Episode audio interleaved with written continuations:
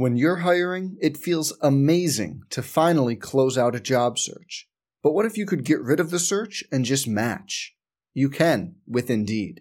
If you need to hire, you need Indeed. Indeed is your matching and hiring platform. With over 350 million global monthly visitors, according to Indeed data, and a matching engine that helps you find quality candidates fast. Ditch the busy work. Use Indeed for scheduling, screening, and messaging so you can connect with candidates faster.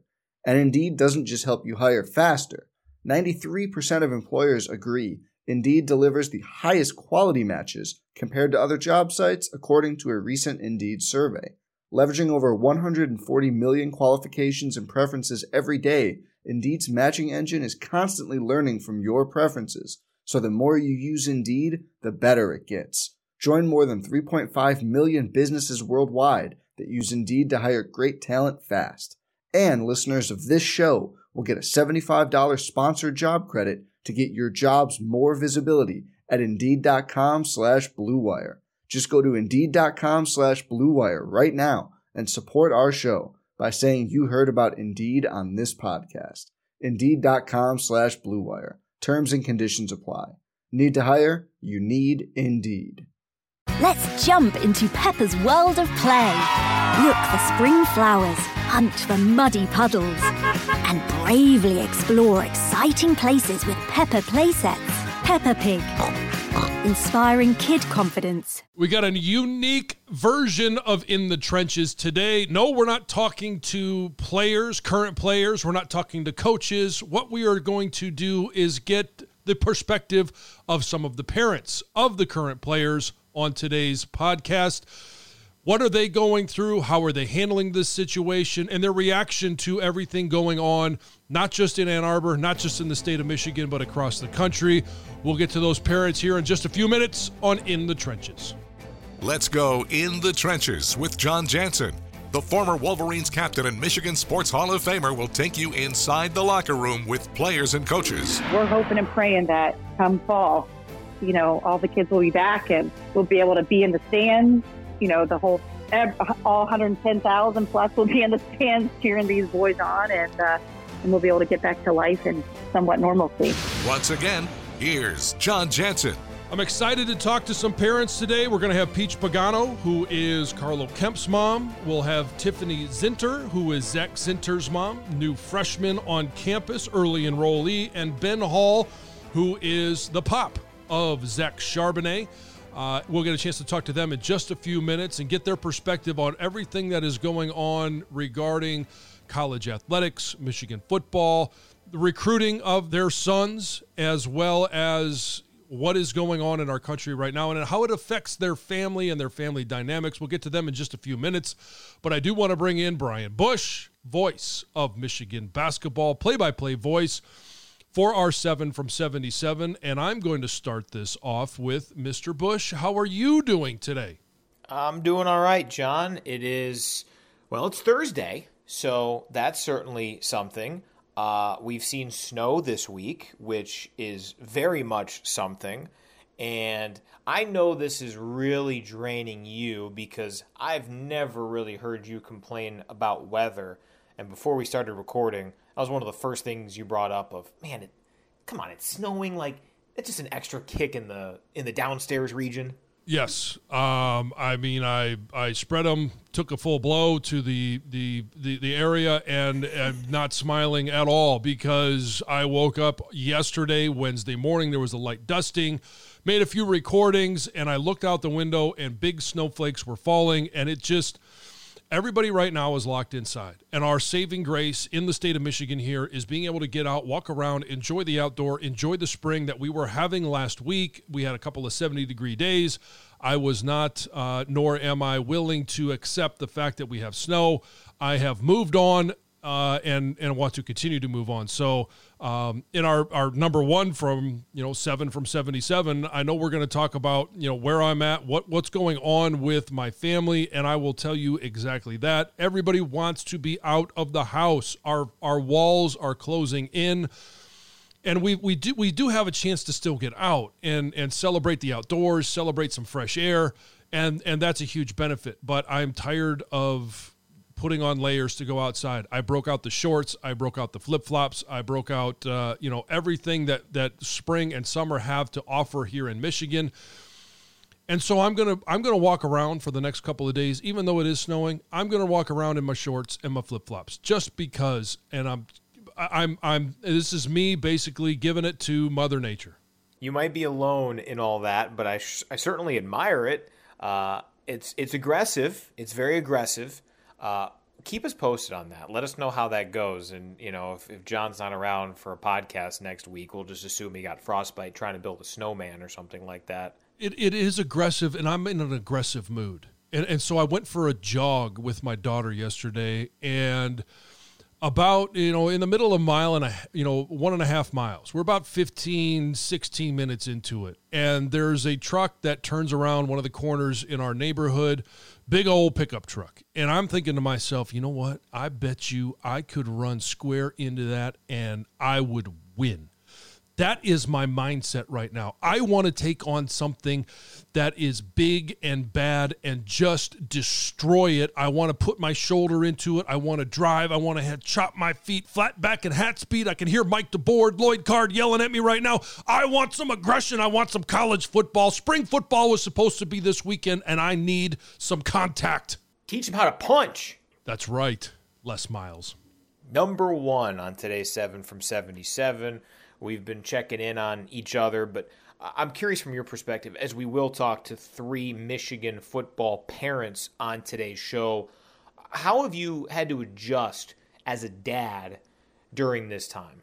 You know, it's it's been a challenge because you know I've got two middle school daughters. I've got another daughter that's in elementary school, and my son is in third grade right now. And each of them are handling this in different in different ways. My my two middle school daughters are um, you know, shockingly enough, disappointed that they're not going to get a chance to go back to school. And I will remind them this next fall when they, you know, have to go back to school that, hey, remember how much you missed this? Well, you know, here's now your time to make up that that opportunity. But um, you know, they miss their friends, they miss the interaction, and I've never been one to necessarily be a social butterfly.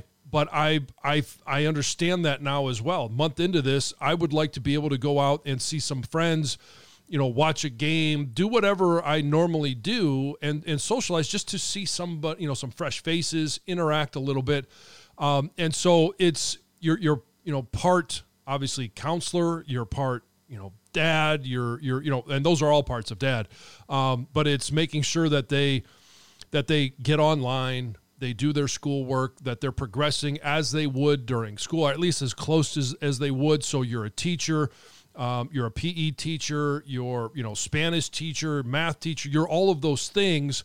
And I think a lot of parents, um, and I, I, I think they'll identify with this. There's a lot of pressure right now on parents to make sure that your kids aren't missing out on anything educationally, physically, emotionally.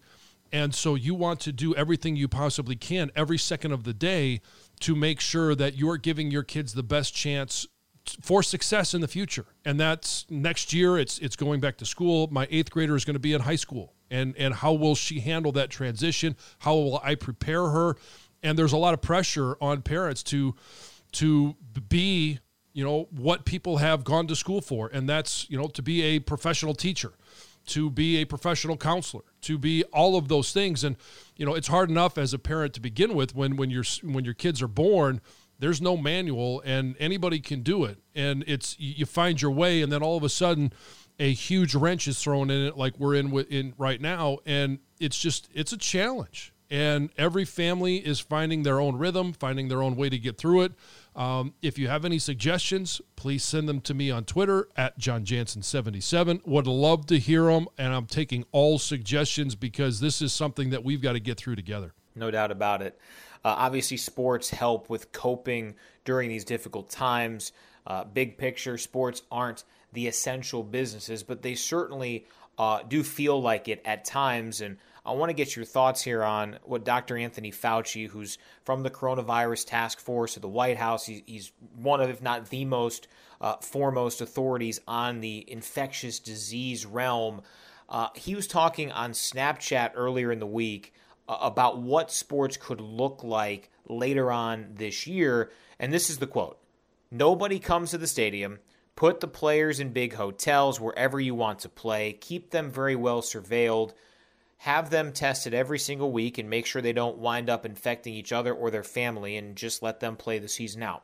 I don't want to get into speculation because that's what everybody's doing at this point. But as a former high end collegiate, high end professional athlete, when you hear that, t- take me through what it would be like to basically put sports in a bubble and put these human beings likely away from their families and away from normalcy for months at a time. Well, and, and well, quite honestly, for professional athletes, it's about going back to work. It's about you know, it, just like everybody else. Whether you are a professional athlete, uh, you work at a local restaurant, you work your as as a teacher, uh, you know, whatever your profession is, you just want to go back to work. And any way that that becomes possible, you're going to be willing to accept. And and what will happen is it, it, it, just depends on how long that bubble has to last. Do you have to stay in it all the way through, you know, the, the, end of the football season, or is there a part of the season where all of a sudden we get the all clear and all of a sudden, you know, now you can come out of the bubble? It's going to be those last couple of weeks or last month or whatever it is where you know people are going to get restless and and they're going to want to see their families they're going to want to do all that stuff so from a professional perspective it's about just going back to work and doing what you feel you are put on this earth to do um, for the, the the collegiate player and, and i think this is where it's a little bit different is it's one thing to expect professionals to go about their business because they're being paid for it and you know there are inherent risks whether it's injury whether it's illness whatever whatever it is that you're being compensated for putting yourself at risk. For college athletes, it's a little bit of a different conversation because they are not being compensated. Yes, they get a scholarship. Yes, there are a lot of things that go with it. I understand that. I don't even want to get into that debate right now, but there still is a big difference between a professional athlete and a college student athlete. So it'll be interesting to see how they handle the two scenarios, um, how Mark Emmert you know what he has to say about this. I do think that we're all looking for a glimmer of hope in regards to what might fall sports look like or and and I, and I think actually when when Dr. Fauci was talking he had actually talked about sports this summer so maybe it's even better or we don't have to go through this process in the fall then it just becomes you know how do we integrate the fans what what do we do to get fans back in the stadiums and if that's a possibility or not but I think for the mental health of our country. We need to get back to work and we need to get back to the things that bring us joy. One of those is sports, one of those is watching sports, participating in sports, and the sooner we can do that, the sooner we will feel like there is there is light at the end of the tunnel. Number 3 on today's 7 from 77. There will be a glimmer of normalcy coming up next week with the NFL draft. It starts a week from Thursday.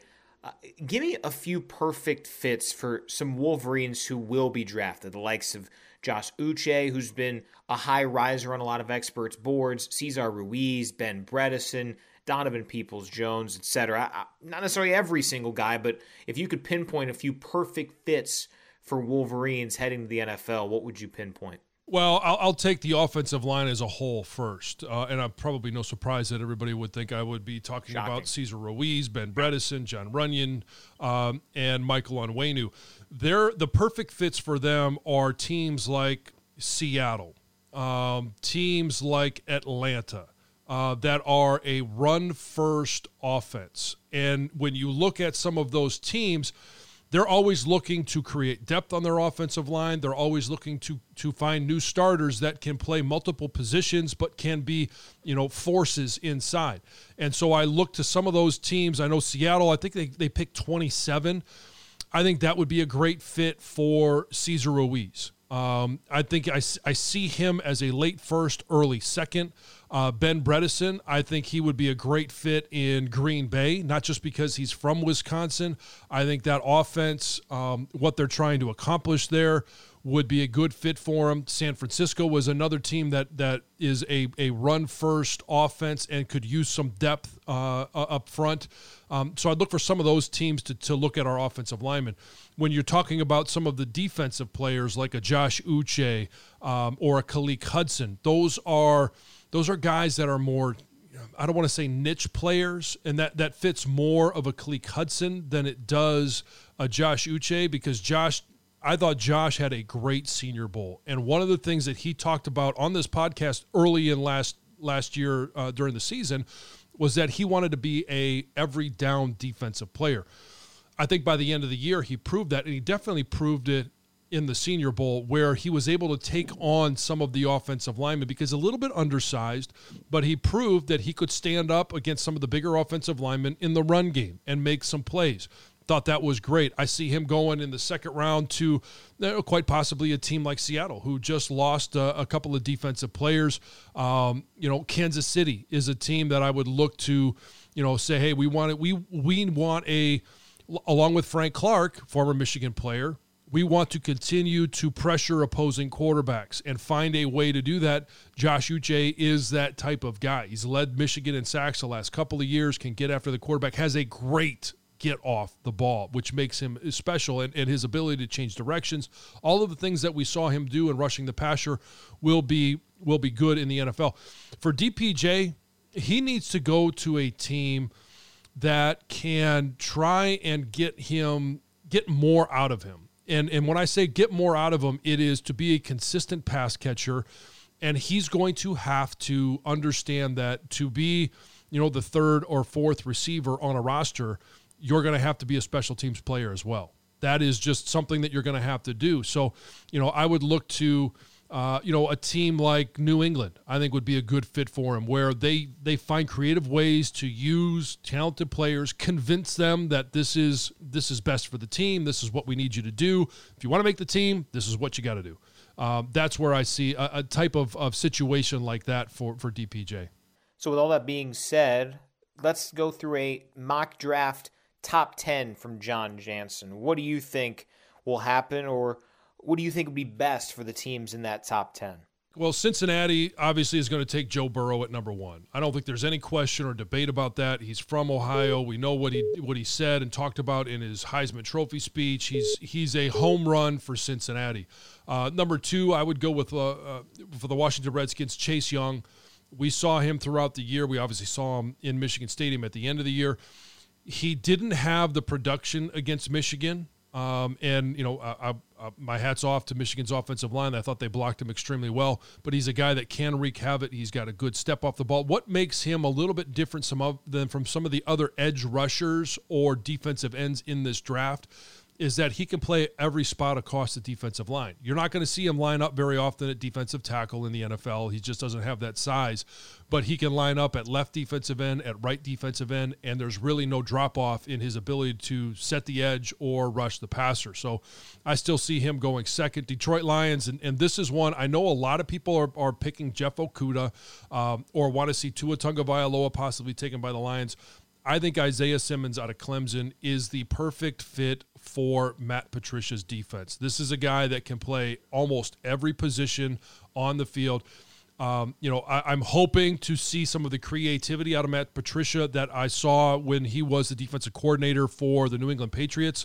This is the type of guy that you insert him in that defense and you can use him in so many different ways, gives many different looks, and you can match up with personnel groups a, a lot a lot easier uh, without having to change personnel that's actually on the field.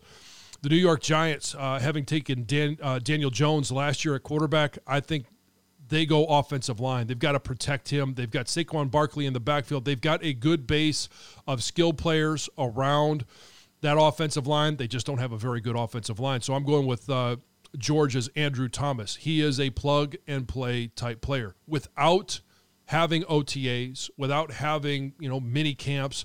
You've got to have guys that can step in right away and play. If you're going to draft somebody number four overall, Andrew Thomas is that type of player. He has played left tackle. They need a left tackle, and a lot of the players that you you hear coming out, whether it's uh, Tristan Wirfs out of um, Iowa, he's a player that has played right tackle uh, exclusively at the college level. I think he can make that transition, but he's not going to get the reps he needs to make that transition and be an effective rookie. So Andrew Thomas goes to the Giants. Miami, hey, they tanked for Tua. They were lucky that he got that uh, hip injury and will drop to number five, and they will take him. Uh, and the question about him is Will he be able to stay healthy? Will he be able to withstand an NFL season, a 16 game and in the future 17 game NFL season? It's been a struggle for him in the college ranks. Some of those are just bad luck, but it, it, you, I mean, every year he's had an injury. So I, I still see him going number five to Miami. Number six, um, uh, the LA Chargers. I think they go quarterback as well. Justin Herbert out of Oregon. This guy has all the tools. You would like to, him to be a little bit more polished, um, but he'll have that opportunity. The Chargers aren't going anywhere special next year. They can learn. Justin Herbert can learn. Um, and he's got height, he's got size, he's got athletic ability, and he's got a rocket for an arm. So I think that's a good fit for the Chargers. Number seven, Carolina. I think they go defensive tackle. And there's no Sam Darnold in this draft, but there is a big difference between Derrick Brown, uh, former defensive tackle at Auburn, and everybody else. So I think Derrick Brown goes to the Carolina Panthers. Arizona, they need help up front. Jedrick Wills, offensive tackle for Alabama. I enjoyed watching him play. The only reason he didn't play left tackle was because they had Alex Leatherwood, who decided to come back for his senior year. Jedrick Wills is a he's got a nasty streak. He's fun to watch. He's athletic. He's powerful. He is also a type uh, a plug and play type of player. And with Kyler Murray there, you need an athletic tackle, and he provides that. Uh, Jacksonville, I think they go wide receiver. This is the first wide receiver of many off the board, um, and that's Jerry Jeudy out of Alabama. We saw him obviously in the in the Citrus Bowl in the bowl game. Speed, you know, to, to burn. He he can get after it. He's a guy that's going to be an excellent receiver in the NFL. Jacksonville goes with him, and then Cleveland.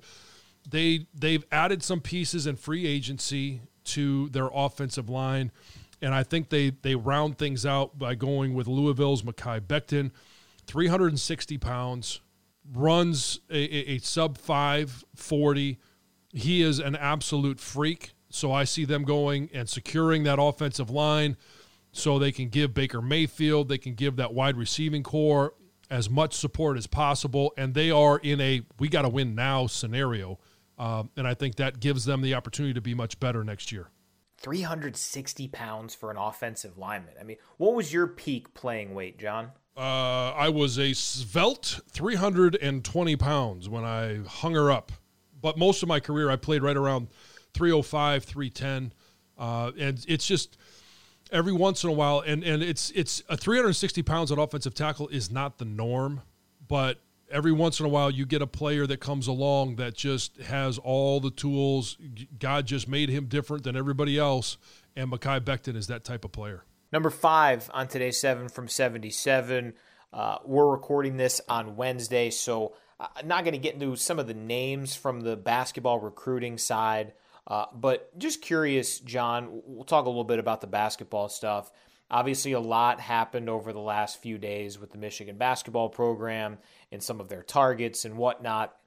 I think it's really interesting uh, when you look at the difference in recruiting styles uh, between John Beilein and Juwan Howard.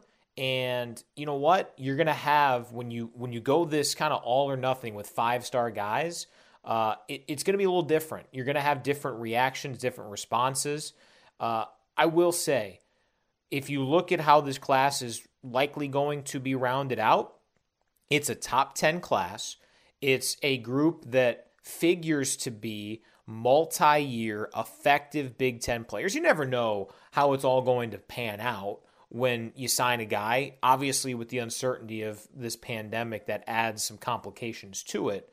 But if you think about where Juwan Howard came from when he was recruiting class of 2020 top 100 guys, he was not in the college basketball world 12 months ago. Yet he was able to secure several top 100 players, be very much in the mix for a bunch of others. And you know what? You're going to have some second, some third, some fourth place finishes with recruits. That's how recruiting goes.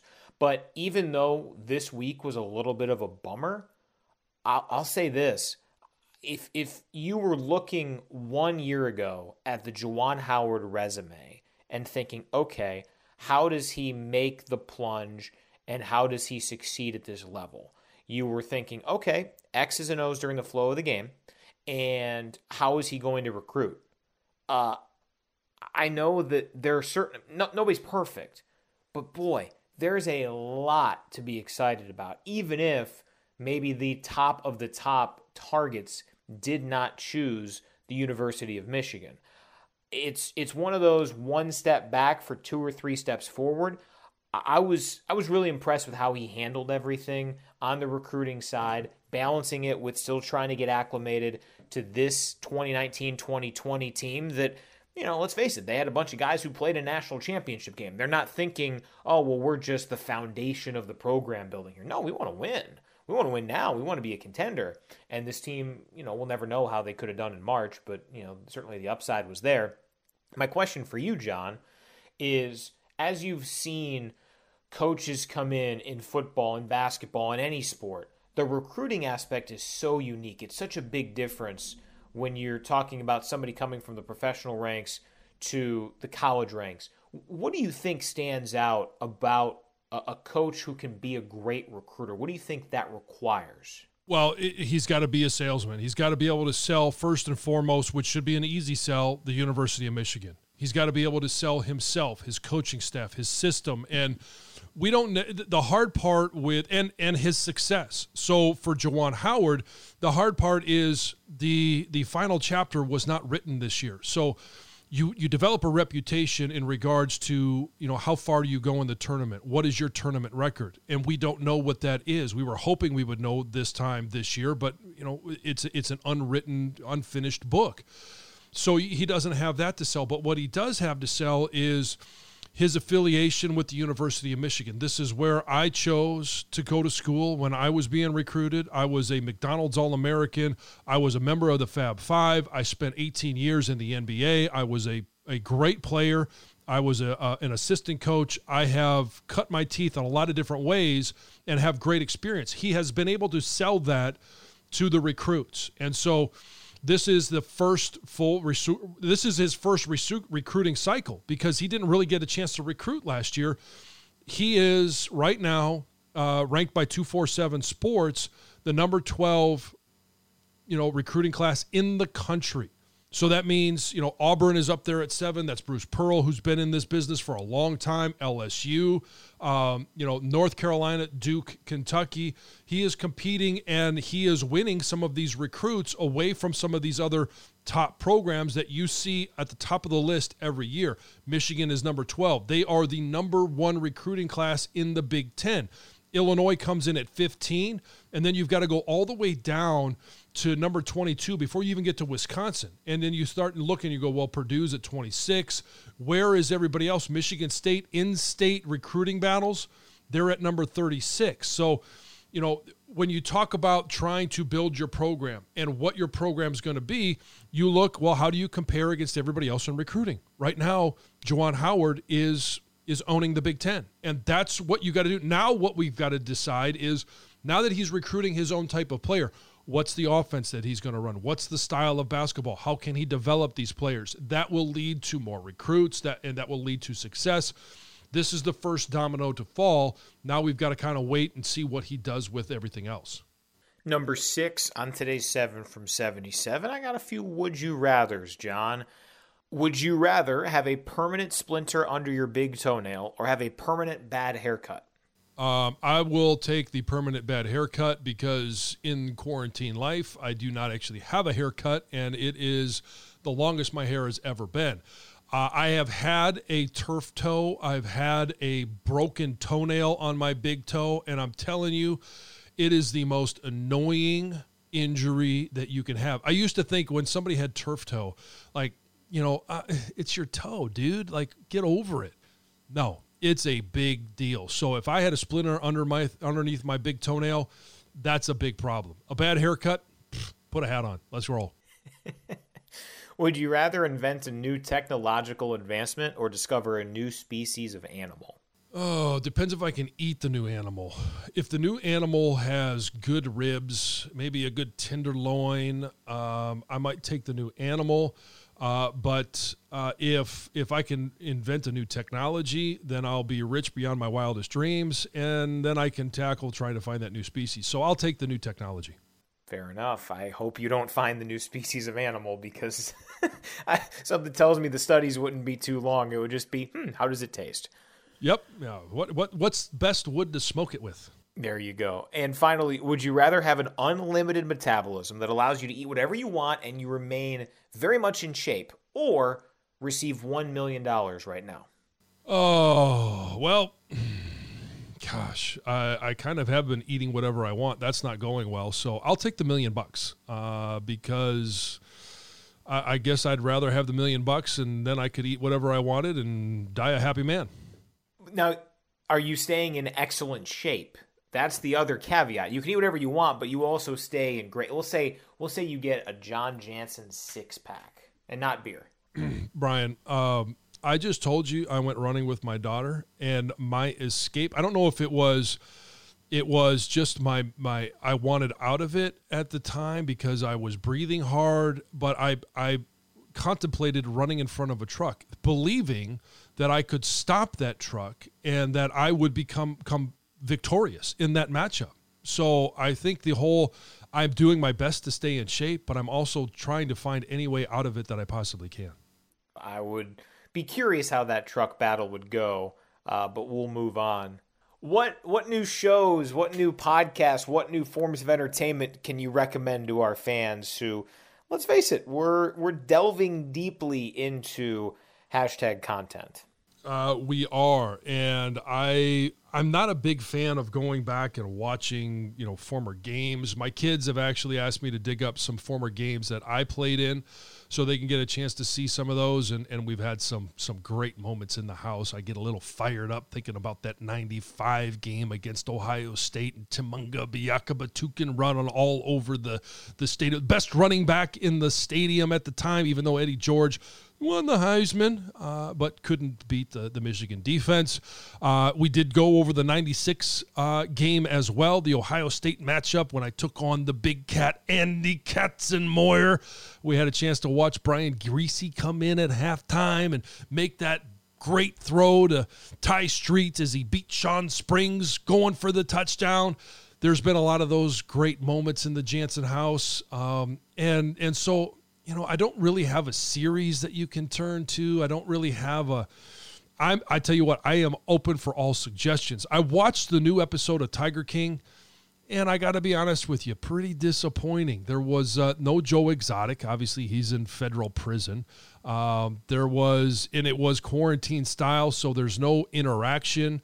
The the conversation I thought was entertaining, like the whole show was but um, just didn't really do it for me. So I'm, I'm looking for some some new content. Have you watched Breaking Bad, Jon?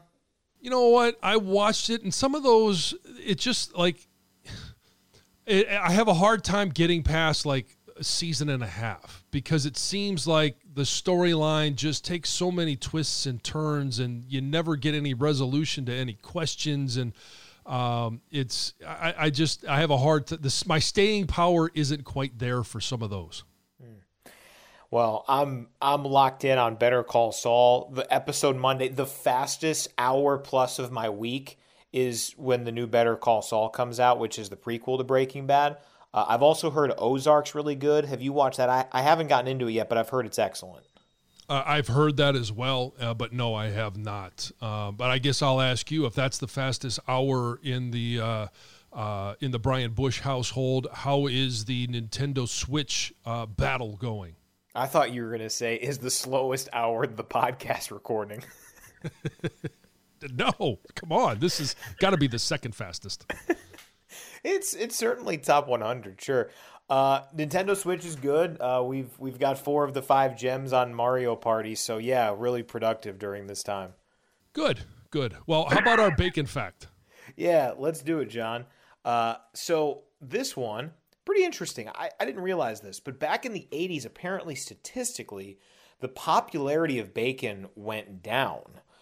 The what people credit the big boost for it was that fast food companies started unveiling items that introduced bacon. And uh, apparently, the big one was the Frisco burger at Hardee's, really started the craze. And now, uh, pretty much every fast food restaurant has some sort of bacon item, including the Baconator, which is the. Are you are you a Baconator guy? I any if I pull up to a fast food menu, which I rarely do, Yes, I am going bacon double cheeseburger is usually my go-to. Um, uh, gosh, what is the name of that one? Uh, I, I, forget the name of the one um, uh, fast food restaurant that I enjoy going to. But um, yes, bacon is definitely if you can put that on a burger, that's my go-to. And hey, I would have loved to have been uh, making my own decisions in the 80s because if there was less people eating bacon, that would have meant more bacon for me. I like to think that you were brought into this world to help save bacon. So the Frisco Burger and Jon Jansen through the 90s helped it survive. Yes, and uh, I'm still waiting for my bacon salad to take off. Um, that's one that I did uh, on a previous uh, IMG iteration of College Sports Now, and that was uh, peppered bacon, it was uh, sriracha bacon, it was about five or six different forms of bacon. And I went international with Canadian bacon, which I'm still not sure why they call it bacon because it's really just a small piece of ham. Uh, and then obviously the dressing was the bacon grease. I'm waiting for that to take off. Uh, so if any fast food joints are out there, I have it trademarked. You are welcome to uh, to ask me about it, and I will give you the recipe. Uh, but moving on, I do want to get to our interviews because I had a chance to sit down with not only uh, Peach Pagano, who is Carlo Kemp's mom. Uh, I had a chance to talk to Ben Hall, who was Zach Charbonnet's dad, and Tiffany Zinter, Zak Zinter's mom. All of them have a little bit of a different perspective, and we cover coast to coast as Michigan does in recruiting. So please enjoy. We'll start off with Peach Pagano.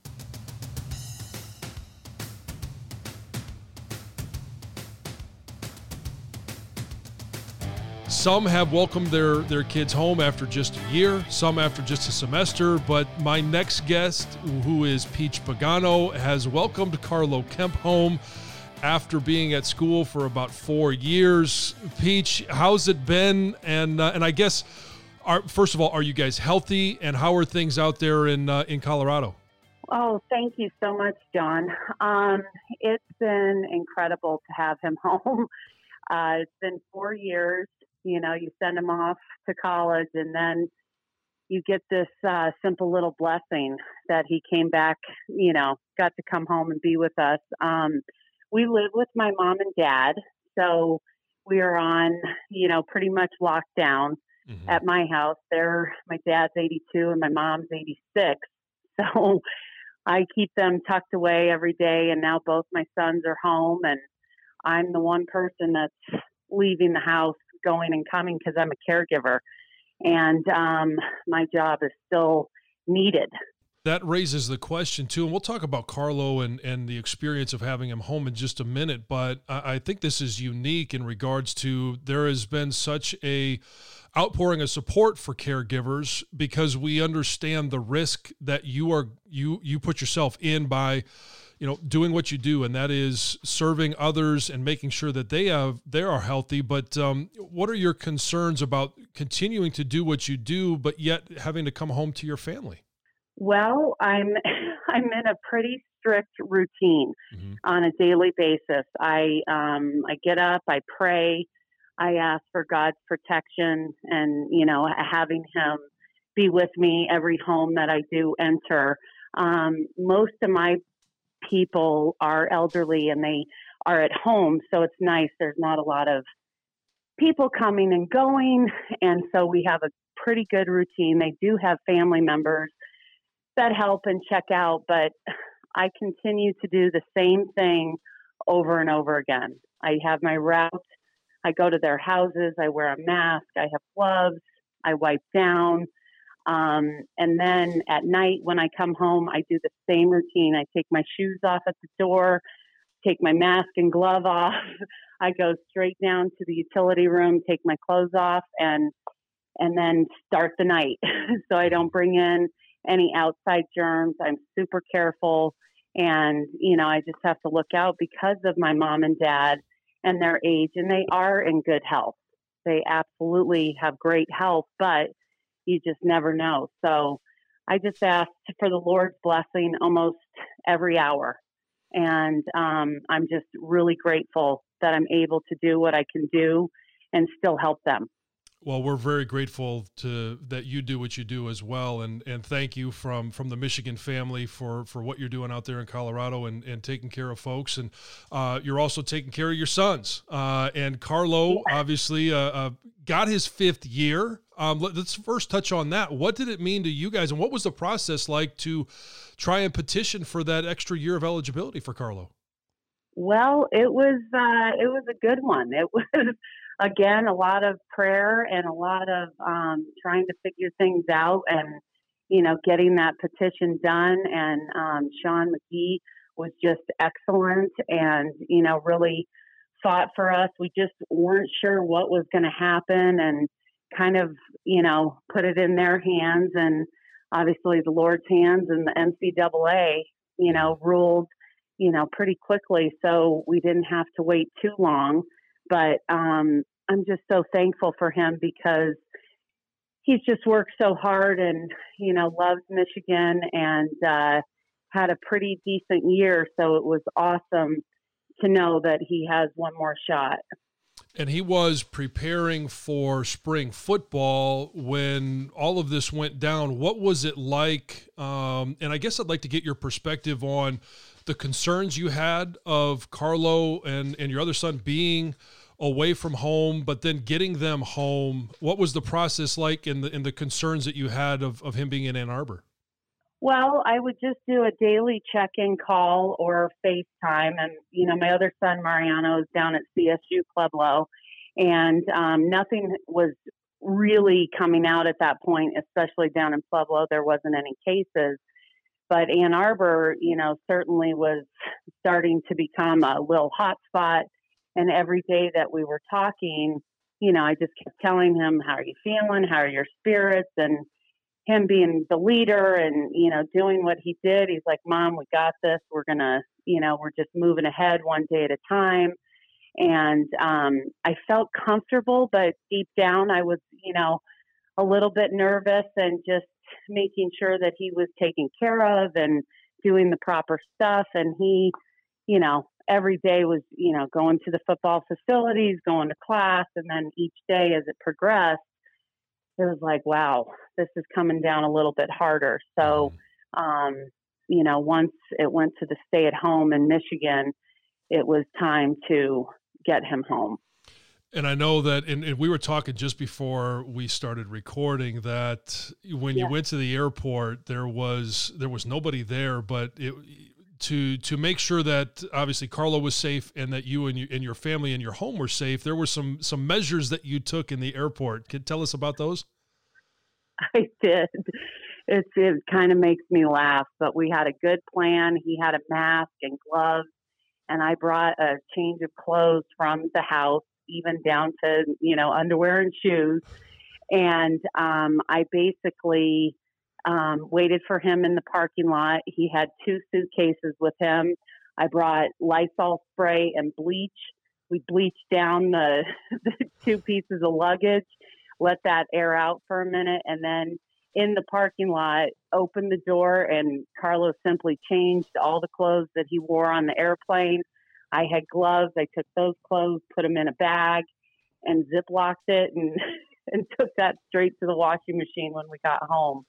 So it was quite a process. But like I said, there was nobody in the parking lot. Mm-hmm. And in the communication that you had leading up to that, what did what were you hearing from either Warde Manuel, Jim Harbaugh, uh, you know, Shaun Nua, his position coach, in regards to that? That anything that made you feel comfortable, or that they were taking precautions to take care of your son? Yes, I felt um, I had good communication with them, and um, Mark was sending out emails, and I felt like they were doing an excellent job of keeping us parents informed and trying to, you know, get the information that they were receiving to what they could give to us parents. And, you know, I um, I had no problem texting or calling, you know, coach or figuring out what was going to be needed and what was the best care for Carlo and you know the team. So it was excellent. I've talked to Carlo before, and our and our listeners have heard about the relationship that he has with your dad, um, and in that special connection. is what is a day look like for Carlo from your perspective in regards to I know he is probably trying to work out whenever he can. Obviously, he's got the online classes that he's doing at, at Michigan, but how how antsy is he right now? you know, he's doing pretty good. Um, I've always led a very structured life for my children, and I always felt like that was the best thing. And in this kind of chaotic, you know, situation that we're living in, um, both him and Mariano are very dedicated. They get up, they work out together. There's kind of a plan between nine and 10 or, you know, 11 and 12. They have a little system going. My dad has been nonstop cooking.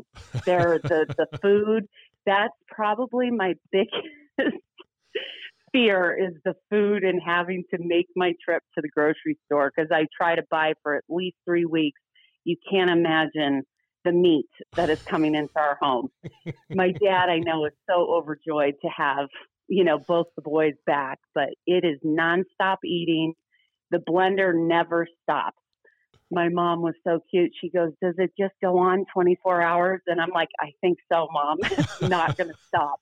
Because with three workouts a day, that blender starts going and it's but it's life it's joy it's it's bringing us as a family to have this again because once your children go to college, then it's on to the next. Mm-hmm. You know, and you don't get this opportunity like we are getting, even though the circumstances are horrific and, you know, people are dying from this disease. But for us as a as a family unit, it's the five of us again that I never thought would ever happen. You know, maybe Christmas breaks and you know, depending on vacation schedules. But this is this is what we did because we grew up. You know, I've been with my parents and my kids have grown up with them. So to me, I'm kind of selfishly happy in my heart. And, you know, my mom and dad, like I said, 80, 82 and 86. Mm-hmm. So blessed and and you know everybody tries to find that silver lining. And i think everybody that is a parent and my kids are obviously a little bit younger they're in, in middle school and elementary school but okay. we get the opportunity to you know spend all day together. And yeah there's school and they're you know i'm i'm, I'm teacher pe coach and doing all of that but it's I try and again find a silver lining like you do, where I I'm getting this extra time that I normally wouldn't have had with them at school. So, um, you know, you somewhat feel selfish, but it's okay to be that way right now. And uh, before we let you go, as we talked to Peach Pagano, uh, mom of Carlo Kemp, returning captain Carlo Kemp, um, what is the I guess the the signature dish of Grandpa Pagano? Oh, it's well, it's rigatoni and sausage but my dad has gone on to far more, you know, expanding his entrees for us. He's getting so creative, watching Rachael Ray, you know, trying to change it up. But it's usually pasta and sausage and peppers is our main thing, and um, just keeping those carbohydrates going. Oh yeah. Well, uh, Peach, I sure appreciate your time and uh, best of luck out there. Stay healthy, stay safe, and again, thank you for being the caregiver you are and and you know taking the risks that you have to take and the precautions that you do. But thank you for your time today. Thank you so much, and God bless, and stay safe, and go blue.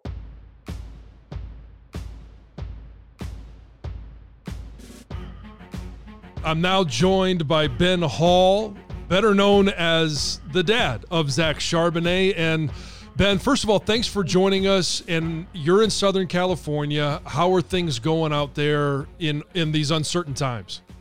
Doing pretty well. Obviously, uh, you know, big population state, um, and uh, with living near Los Angeles Airport, had some anxiety early on with uh, the movement of people in the in the virus. But uh, it appears that our state's doing pretty well. People are staying home and and taking the precautions. And um, from a numbers standpoint, it looks like we're doing pretty faring pretty well out here. And and I, I laugh a little bit about announcing you as obviously Ben Hall, but Zach Charbonnet's dad. Was there a point when Zach was in high school, or now that he's at Michigan, where you went from being Ben Hall to, oh, that's Zach's dad? Well, it's it's funny you say that. I gave a presentation in front of about uh, oh 50 members of the generic drug community um, at the end of January. And I started the presentation out where I uh, I discussed what I defined as my wilting ego, and uh, and I and I and I literally gave it in the presentation. I gave this you know this identity of myself for the first you know 44 years of my life as Ben Hall, um, and you know the the refined or the the renewed identity is you know are you Zach's pop? Are you you know what's that relatedness to Zach? I've lost all of my own identity, so to speak. Um, so yes, 100% it's evolved that way.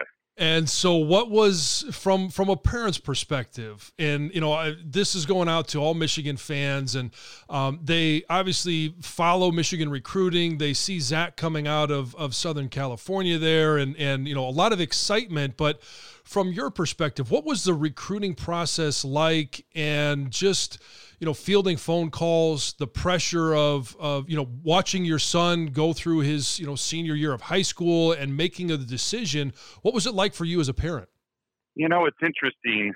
Um, you know, with Zach, I would say I knew at an early age we had some confidence that he had some pretty special physical skills. Mm-hmm. Um, so, frankly, it started. You know, in eighth grade, we we went on a trip, a family trip to Hawaii, and I didn't schedule anything. But I did, I did take Zach and his two brothers to University of Hawaii, and we literally showed up, found the weight room, toured the weight room on our own, found the football complex, you know, went to the front desk, asked the assistant if there was anybody we could meet with. Um, and we sat down for about an hour in the film room with the offensive coordinator. Um, and so we started on family trips, you know, to Colorado, to Washington. We started feeding, sort of feeding him and giving him visibility to sort of what Division One football and the commitment and the, the investment from the programs look like. Um, such that when it started to occur, um, you know, the, the, interest and all that sort of stuff, it wasn't entirely um, surprising. It wasn't new for him.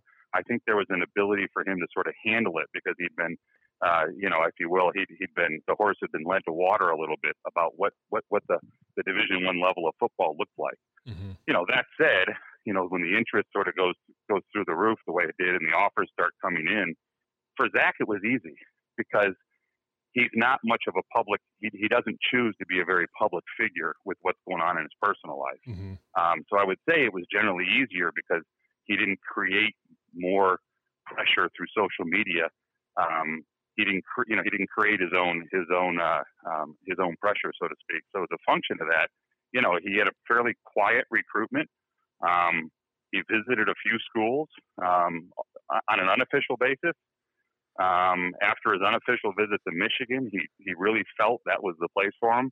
I actually had to slow him down um, and tell him, listen, you need to at least take, you know, let one school pay for you to come visit, so to speak, which he did. Um, so he did do the one official to Michigan, and then he quickly made his commitment um, within a day or two of being home and um, he's and he's he's just the kind of kid who once he makes that commitment, he sort of shuts down to the process. So he was able to play his senior year, I think, pretty free and easy because uh, he had made that decision in the summer before his senior year. And it's no small trip between Southern California and Ann Arbor. So what was it like, you know, sending him off to, you know, Michigan football, Jim Harbaugh and Jay Harbaugh as coach? What was it like uh, on that send off, and how how hard was it to to see him go off to college? You know, I think I think uh, for me, I wouldn't say it was hard. Um, I would say that for me, you know, what we talked about is he wanted to study business. Mm-hmm. So we talked about where do you find, you know, a perennial top 10, top 15 program married with a top 10 or 15 business program. Um, so for me, my, my, my view was, you know, he had found that landing spot that fit in uh, consistently with the goals that he had set for himself. And so I knew he was off to chase his dreams. You know, admittedly for mom, um, you know, they're they're movie buddies.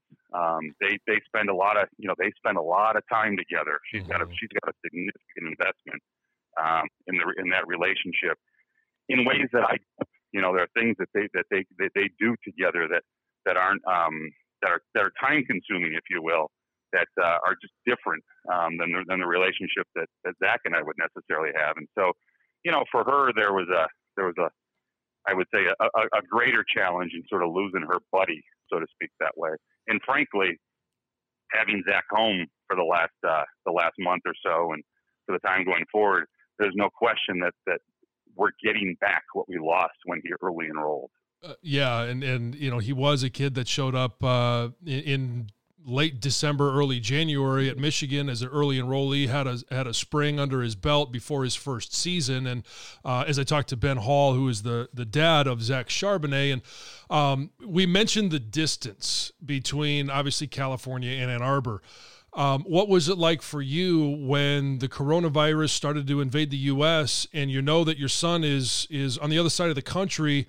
What was the communication like? What were the concerns that you have, and and how were those concerns possibly mitigated a little bit by what was going on with Michigan football and them protecting your son? Yeah, obviously for mom and I, there was some anxiety at first because the boys had, were really just coming coming back from spring break, mm-hmm. and um, you know, in the news cycle on the coronavirus was was starting to accelerate and Michigan has quite an international population, right? So there's a lot of people that are, tra- you can imagine, are traveling to all different parts of the world for that week off and then subsequently coming back to school.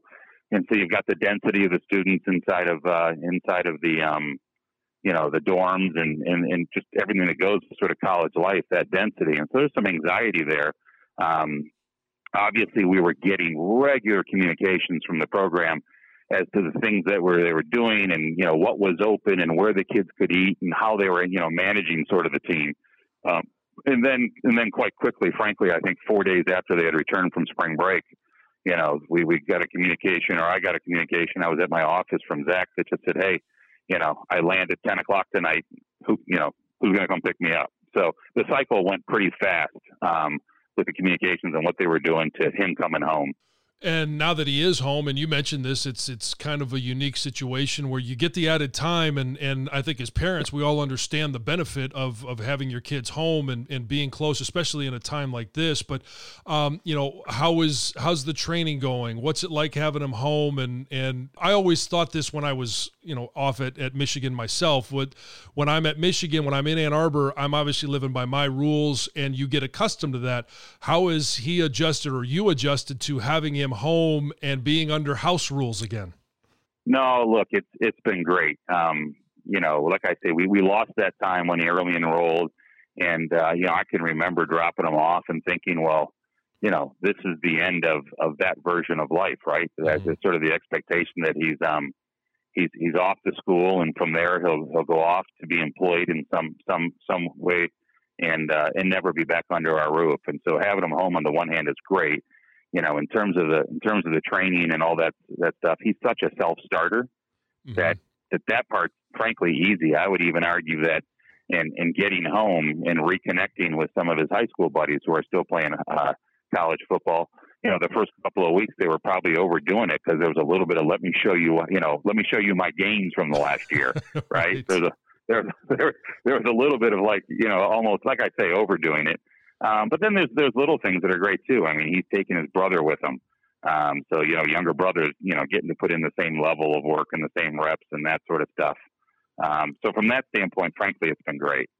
And last year during the football season, there obviously, you know, Zach was a, a, large component coming in as a freshman in the backfield of, you know, the success of the office when it when it had success and had a great freshman year. But there's there were rumors swirling around about you know did he have surgery or uh, you know how, how how healthy is he how hard is it as a parent to have to basically stand by and watch all of that happen um, and you know you already mentioned this too zach's not much of, of, of a social media guy he's not a guy that, that puts himself out there so maybe it didn't affect him as much as maybe as it did you guys yeah, it's hard. I think what's what's tough about it for for mom, you know, and and for me is to know how hard he worked, know the goals that he has for himself.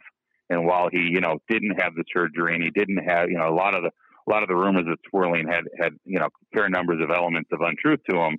Um, he was not, you know, he was not back to him, you know, because it, it, it was well covered that he had had surgery the previous January and so he he wasn't um, playing with a with a full deck of cards in terms of in terms of his physical capacity. And so you know it's it's tough to know that he's being challenged by that. That he's not you know he he puts so much pressure on himself to perform and to excel. And to know that he doesn't have that full capacity in terms of his physical tool set when he wants to be, you know, he wants so bad for the team to be to be that guy, to be able to be leaned on heavily, um, and then to be to, to have to be managed the way he was um, for, for all the right reasons. It's just it's tough. It's just tough because you know that even though he may not be expressing it, um, you know, day to day, it's hard on him. It's you can see, we could see the heaviness. Um, you know, when we would sit with him Friday nights before games, you know, over at the team hotel, or sit with him, you know, Saturday nights or Sunday morning, you can just see the frustration.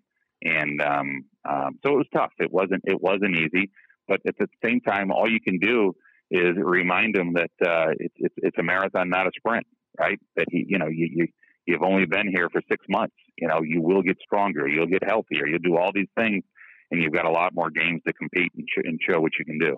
And as as I do, we always try and look for the silver lining. And obviously, the time that you have with Zach, your that that his mom has with Zach, is is one of those silver linings. But uh, is it also possible that not having spring ball, um, because you, you mentioned that he wasn't 100% last year in regards to recovering from that surgery, that this is an opportunity for him to actually get back to 100%?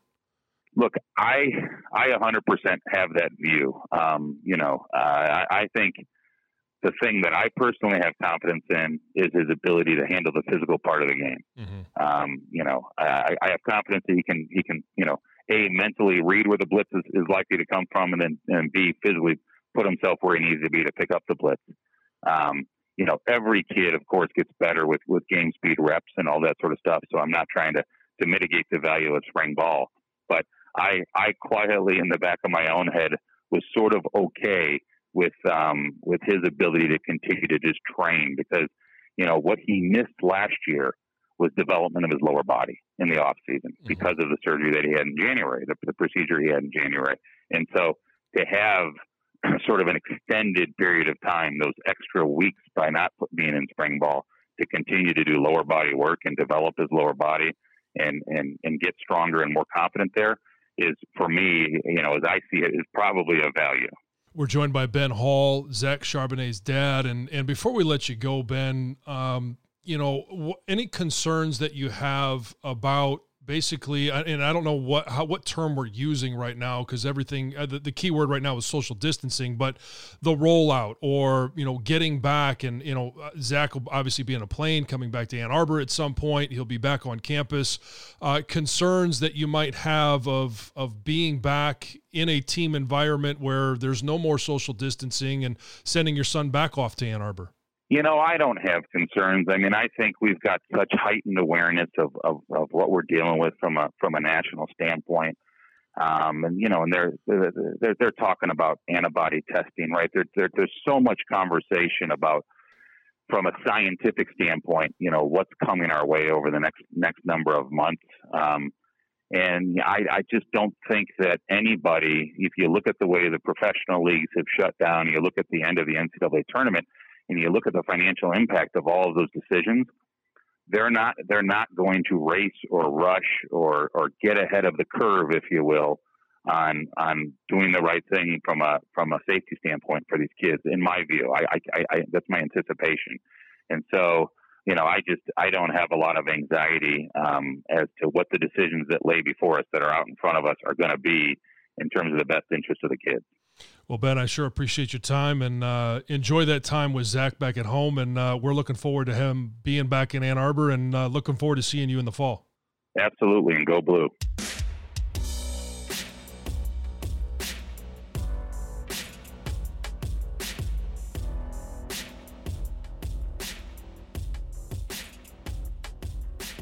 Joining us now, as we've had a chance to talk to Carlo Kemp's mom, who is Carlo is a senior. Uh, Peach Pagano joined us earlier, and Ben Hall, the dad of Zach Charbonnet we're trying to go coast to coast and span as many different classes in terms of freshmen, sophomore, junior, seniors. And we've got a unique opportunity to talk to Tiffany Zinter, who is the mom of early enrollee and freshman Zak Zinter. Uh, Tiffany, thanks for joining us today. And uh, I think first I'd like to get an update is how's everything going in the Zinter household? Everybody healthy? Everybody is healthy. Thanks for having me. Uh, we're doing great. We're uh, four weeks into quarantine, and uh, everyone's healthy. No issues, knock on wood, which is great. Um, the kids are all doing their online classes and staying active with their workouts and just trying to keep each other sane, to be honest with you. And it's not just so obviously I'm calling to talk about, uh, you know, Zak being an early enrollee, but um, you've got other kids as well. And so you span a, a, a, large gamut from middle school, high school, and now freshman in college. How have the different levels, how has it been challenging for you guys to meet the needs of all your kids? Uh, well, so we have an eighth grader, a freshman in high school, and then Zak, um, the early enrollee. So it's it's been it hasn't been horrible to be honest with you. They uh, they each have a you know their own workspace in their bedrooms, and they each have each school that they each attend have their different schedules. So they've been able to manage that very well, honestly. Um, so I can't really complain. Uh, it's it's gone very well to be honest with you. So it's uh, it's it's for the situation we're in. It's it's going well. And it's unique that that Zak was an early enrollee. Had only been on on the the campus for a couple of months before, obviously, everything in Michigan was shut down and had to come home. But um, what were some of the decisions, or how was the decision made to enroll early at Michigan? Zak knew all along through his recruiting um, that he wanted to enroll early. So as soon as he committed to Michigan, uh, we went right to the high school and that he was attending and worked it out to where he was able to graduate early. So he um, he always knew he wanted to graduate early and get in. He wanted to get his feet wet, get started um, with the training, learn the the book of the you know the playbook. He uh, he just he, and then so basically with being in high school, they this was the first time uh, Zak's in ISL, which is the Independent School League of the high schools, and um, he was the first high school student to ever early enroll. So it was kind of a process we had to go through to get everything approved. But um, once it was, he had to do quite a bit of work up front so that he could graduate early to get all of his requirements taken care of. Um, so he worked hard. He worked hard to get it all done and to be able to graduate in December. And um, he was excited. We were all excited to get him there in January and to get started. And um, it was it was very sad to see it come to a quick halt. But for the two months that he was there, he did exceptional. He's done great in the academic world. He's done great um, in the football world there with the training and so forth. So it was a great start, and we hope to get back very quickly to continue. Mm-hmm. And you know, Zak, so, obviously being your oldest, um, I'm sure it's hard to send him off to college. But when all of the news about the coronavirus started to hit the news, um, and it was uh, obviously Detroit. Now, uh, looking back, um, we didn't know it was going to be a hotspot, but it is. Um, what were some of your concerns, and, and what was the communication between you and the football team, and you and Zak like in the process of bringing him home? Well, to be honest with you, in the beginning, um, we felt like everything was taken care of very well. You know, when the virus started hitting, um, I we really weren't worried at Michigan yet. Um, we knew everything was done well to keep the kids healthy and to keep them safe. So um, once it really hit, and the football department kind of was talking to the team, saying, you know, hey, we're not sure what's going to happen. Um, you know, with the practices and if they were going to even get spring practice in and things like that. Um, as soon as everything was kind of put on, they kind of went on a 10 day hold. Hey, we're going to, you know, wait 10 days. We decided to bring Zak home right away. Like, just, you're going to, you know, they were shutting everything down for 10 days originally, um, mm-hmm. you know, and um, we flew him home right away. And then I would say in less than, gosh, maybe even less than 24 hours, maybe 48 hours, everything was shut down for over a month, you know. So we got him home pretty quickly, um, just because um, we knew there was nothing there for him to do, mm-hmm. and they were shutting down the football facility for training. So we knew he could come home here and train here. We didn't want him just sitting around for ten days doing nothing.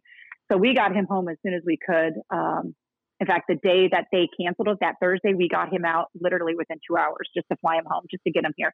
Not really in a panic, but just like, hey, we can get your flight. Let's get you home.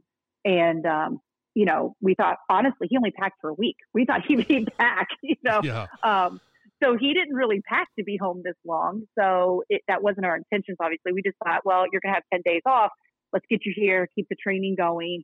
You know, instead of you there trying to figure out how you're going to train for ten days. Um, so we got him home pretty quickly. Now, in the transition breathing going over in the scheme of how the football department works, I mean, they've done an excellent job keeping him up to date on what to do, the workouts. Um, I love how Abigail keeps them up with their nutrition. You know, they're constantly checking in with what they're eating. Um, so the football department, I think, has done a ph- phenomenal job trying to engage with the kids daily um, on how to keep them honest, how to keep them up to date with their workouts, you know, that kind of thing. So I can't really complain. Now, I wish they were back there doing everything mm-hmm. um, just because it's different. You know, it's it's different having him train here at home than it is if he was there at Shiv doing it there with the team and, and his teammates and coaches, you know. Well, so. and, and, along with the guidance that uh, Abigail O'Connor, the team nutritionist, has provided, I know that uh, obviously you spent 18 years uh, cooking for a Big Ten offensive lineman. What are some of the challenges of making sure that you've got the fridge stocked? And I'm sure, I know my mom was the same way. Uh, it, you, you, think you've got it stocked, and then all of a sudden you look in there and it's all gone. What are the challenges for feeding a Big Ten offensive lineman? yeah, just lots of protein, lots of protein, lots of protein. Um, you know, I mean, Zak, he's unfortunately he was only gone for a couple months, so um, you know, we had he had a sports nutritionist before he left, so we were trained very well for the last couple of years of his high school years, where we had um, a sports nutritionist help us and him just be able to eat the right things to keep him full because you know when you're feeding somebody of his size it's constantly food you know and just making sure you're feeding them the right things to keep him full. So that aspect we were very well trained with it. So keeping it um, i go out about once every nine to ten days and stock up um, through this pandemic of trying to get the food, which is almost embarrassing when you go to check out because people look at you like, wow, are you really stocking up for a month? And I'm like, no, I just have a lot of kids at home that eat. You know? yes. So, um, you know, we have three refrigerators here at the house, which stay pretty much stocked full. Wow. Um, you know, yeah. So it's it's a lot of protein, a lot of protein that he eats. So, uh, fortunately, I've been prepped well on how to cook for him, and he wasn't gone long enough for me to forget how to cook for him. Yeah. so, uh, you know, he does. It is hard. You know, with two teenage boys in the house, it's a lot of food that we go through. Absolutely. I remember my mom was would say the same story where she would be in the checkout line and she'd have you know four gallons of milk because of me and my two brothers, mm-hmm. and they would ask you know what how long will this last, and she would you know be honest with them and she'd be like well you know day and a half maybe two days, and that's just hey that's that's growing boys and the questions that you've got to answer in the checkout line. But um, mm-hmm. exactly between that the eggs, I think I usually check out like five or six 18 packs of eggs you know, like, you know people like, nope. what are you shopping for? You know, well prepared so, yeah, for a pandemic. Is. I know, I know. It just doesn't last as long as it should, but that's okay. You know, uh-huh. what's okay. uh, what's the favorite meal that you cook uh, for your family? Healthy or not healthy? Like, oh no, we got to. Hey, trust me, you're talking to an offensive lineman, so unhealthy is what I'm going for. Well, I would probably say for him, it's a mix up between either Mexican or Italian, I would say. Mm-hmm. Um, you know, he loves his Mexican food or his Italian food, but we eat on a normal basis. His our go to is just a lot of grilled chicken, grilled chicken and veggies is what we eat a lot of um, on a weekly basis. And uh, but if he's having his splurge meal, he's having probably some good old Italian, uh, either lasagna, ziti, something along that lines, or good Mexican meal. You know. Mm-hmm. So, uh, like a good burrito stuffed with a little bit of everything in it. Sounds good to me. So, yeah, exactly, exactly. Um, so I, I, guess the, the last thing I'd like to ask you in regards to, you know, we, we talked about the nutrition side of things and, and what Abigail has done. Uh, ben Herbert on the, the strength and conditioning side for Michigan, how has he been able to provide some guidance for Zak to continue his training? Um, and how does that fit into the, the schedule or the family schedule that you guys have? So Coach Herb has been awesome. He um, Zak has multiple sheets down that We we're fortunate enough to have a home gym um, mm-hmm. down in our basement, so that's huge. Um, and then as soon as we kind of figured out that uh, this was all going down, we were able to get some. Uh, we got 115, 125, and 150 pound dumbbells from a friend of ours um, that he's loaned us while we're on this pandemic thing because we don't really keep those kind of dumbbells in the in our in our home gym. Why would you? so, yeah, exactly. Um, so we were fortunate enough to get that. So Coach Herb's been awesome at getting um, the the workouts for I believe all of the kids. Obviously, you know Zak's got awesome um, sheets down there that he can go by what they're supposed to do on a on a daily basis. So Zak's down there grinding out with by himself, and then his brother goes down with him, and they push each other. Um, Zak's doing it six days a week. He takes one day to recover, and then um, him and his brother, and then my husband Paul will go up to the field. We have a high school field that's still open here, and they go and do footwork a few days a week um, to work on their footwork and some pass drills and things like that. So um, it's with all the time that we have, that seems like either they're studying, they're eating, or they're working out. You know, so mm-hmm. there's plenty of time for all of it to go on. Um, so it's great, you know, that we've got that kind of time that he can that he can get that in, and we're fortunate that he has the accessibility to the gym here to to keep it going. Yeah, it, it is unfortunate, but hopefully uh, things even out here pretty soon. We get all the kids back, and uh, and we we have a college football season because I am excited Absolutely. for you guys to have your first college football season. See Zak run out of the tunnel. It's a special moment, yeah. uh, and uh, I know you will enjoy it. Yes, no, we're very excited, very excited. Yeah, that was that was one thing we're sad about is that spring game. You know, we were excited to see him in that uniform and that maize and blue, and. Mm-hmm be out there on the field. You know, that's so we're hoping and praying that come fall, you know, all the kids will be back and we'll be able to be in the stands. You know, the whole all 110,000 plus will be in the stands cheering these boys on, and uh, and we'll be able to get back to life and somewhat normalcy. Well, we're all looking forward to that. And uh, but again, thank you for your time and uh, stay safe and uh, uh good luck uh, next trip to the uh, grocery store. Yeah, I appreciate it. Thank you so much.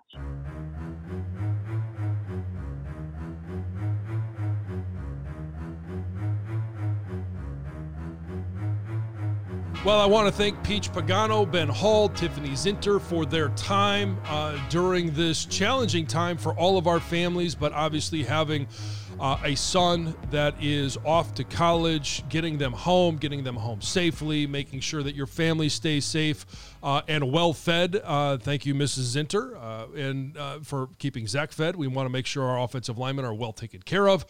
But um, uh, thanks to those for taking the time to talk to me and as well as give some information and some insight to our fans.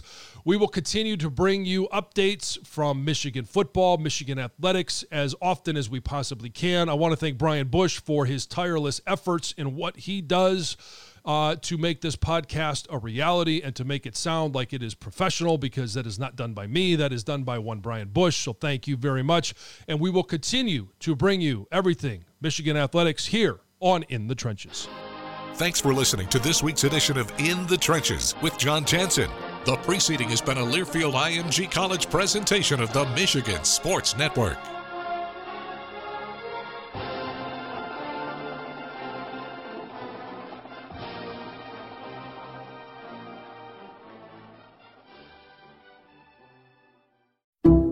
Some people just know the best rate for you is a rate based on you with Allstate. Not one based on the driver who treats the highway like a racetrack and the shoulder like a passing lane. Why pay a rate based on anyone else? Get one based on you with DriveWise from Allstate. Not available in Alaska or California, subject to terms and conditions. Rates are determined by several factors, which vary by state. In some states, participation in DriveWise allows Allstate to use your driving data for purposes of rating. While in some states, your rate could increase with high risk driving. Generally, safer drivers will save with DriveWise. Allstate Fire and Casualty Insurance Company and affiliates, Northbrook, Illinois.